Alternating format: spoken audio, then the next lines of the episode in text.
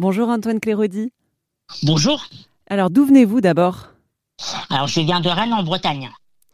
Vous êtes équipé d'un fauteuil roulant pour vous déplacer et d'ailleurs le but de cet entretien c'est de parler d'accessibilité dans la ville et dans les magasins, dans les restaurants pour les personnes atteintes de handicap.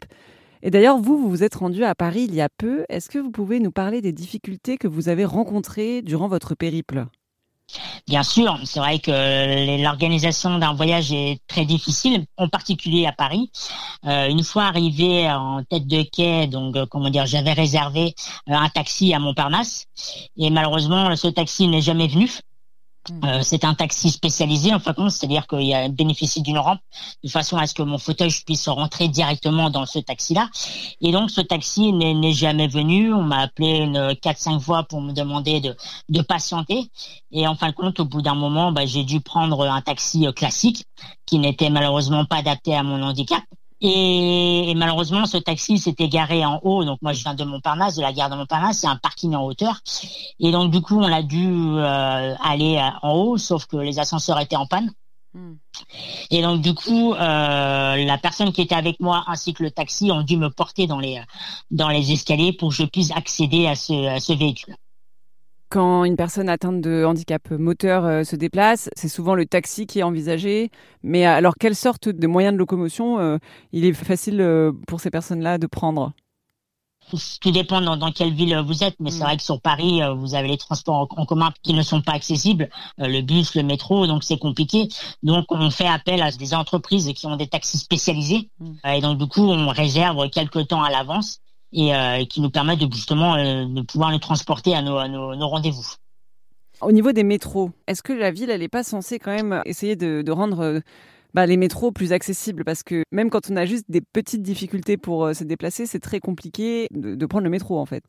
Tout à fait, vous faites bien de le signaler, le signaler pardon, parce que c'est vrai qu'on parle de mon cas et moi je suis une personne à mobilité réduite avec un fauteuil roulant manuel, mais il existe tellement de, types de handicap que voilà, on parle fauteuil roulant électrique, des personnes qui sont malvoyantes, euh, voilà, plein de choses. Mais c'est vrai que la ville de Paris doit faire en sorte de rendre accessible, euh, comment dire, son métro.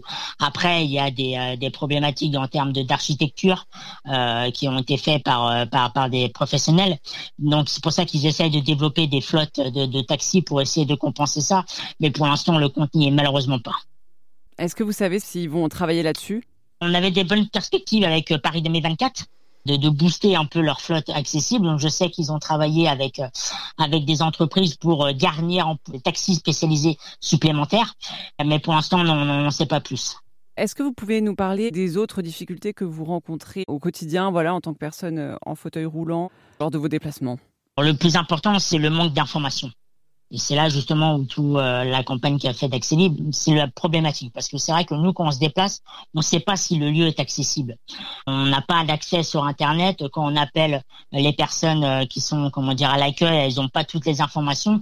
Donc c'est vraiment une source de stress parce qu'on se dit, bah, si on se pointe euh, devant un restaurant, devant un, comment dire, un hôtel ou un cinéma, bah, on ne sait pas si on va rentrer. Et, euh, et, si on rentre, certaines personnes nous disent oui, oui, c'est accessible. Je prends le cas d'un hôtel. Moi, je vais appeler en disant voilà, je suis une personne à mobilité réduite euh, en fauteuil roulant manuel. Est-ce que euh, vos chambres sont accessibles? Ils disent oui, oui, vous inquiétez pas, vous pouvez venir.